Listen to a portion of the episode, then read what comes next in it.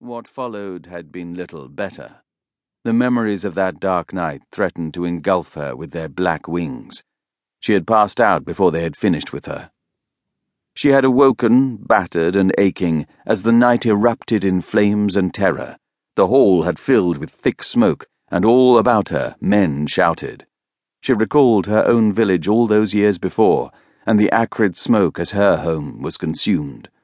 Her mother's screams, the Engelfolk, descended from warriors who had come from across the Whale Road, had murdered her family and enslaved her.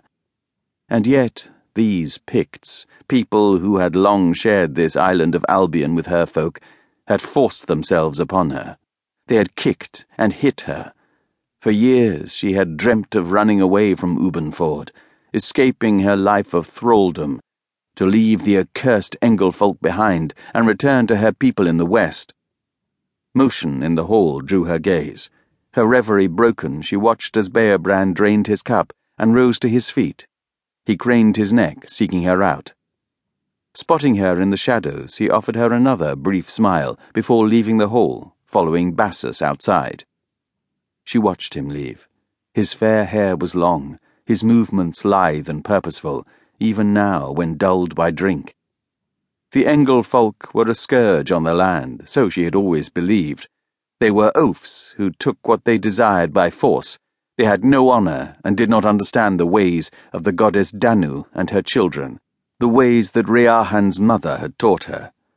Yes, they were a blight, slayers of her kin who had enslaved her and used her all her life, and Beobrand was one of their thanes, a lord. His muscular form was highlighted in the doorway for a moment before he stepped into the afternoon sun. She swallowed, her mouth suddenly dry. She should hate him as she had hated Ubba and his sons. She flushed. Yet when she, a thrall, had been stolen away from Ubbanford, Beobrand had not forsaken her. She had awoken in that fire filled night of death, alone and certain that she would die. The next thing she remembered she had been sitting astride his horse, Beobrand's arms around her, holding her tight, his hands stroking her hair. She should hate him, but she knew she never could. For when all was lost and she could see no way out, Beobrand had come for her. Octa would be proud of you. Bassus stretched his legs out before him and leant against the bole of the oak. From where he sat, he could see the new mead hall that Beobrand had built, and the settlement that nestled in the loop of the river below. He belched contentedly, tasting anew the meat and drink from Beobrand's table. I'll leave you for a year, and you become a lord with your own gesithas and hall. Beobrand found a spot on the grass in the shade of the tree, and lowered himself down with a groan. Bassus took in the way he favoured his left leg, not bending the right. A recent injury, he supposed. Beobrand's left hand showed sign of other battles. The smallest finger and part of the next had been severed. His face bore a savage scar under his left eye.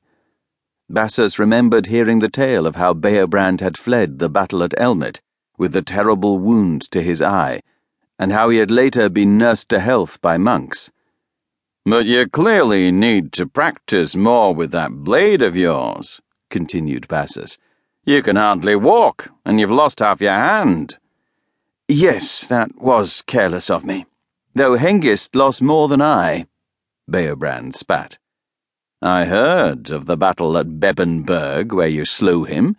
Tales of it reached us in Cantuara. Your uncle was full of pride to hear of your sword skill. Beobrand looked up suddenly. Selwyn lives? That he does. As tough as a boar, that one, if I'm any judge of men. I was certain he had died, said Beobrand. He had the fever when I left Heather. Bassus cracked his knuckles. Well, he yet lives, and was hale enough. He was keen to hear of your exploits. And your brother's.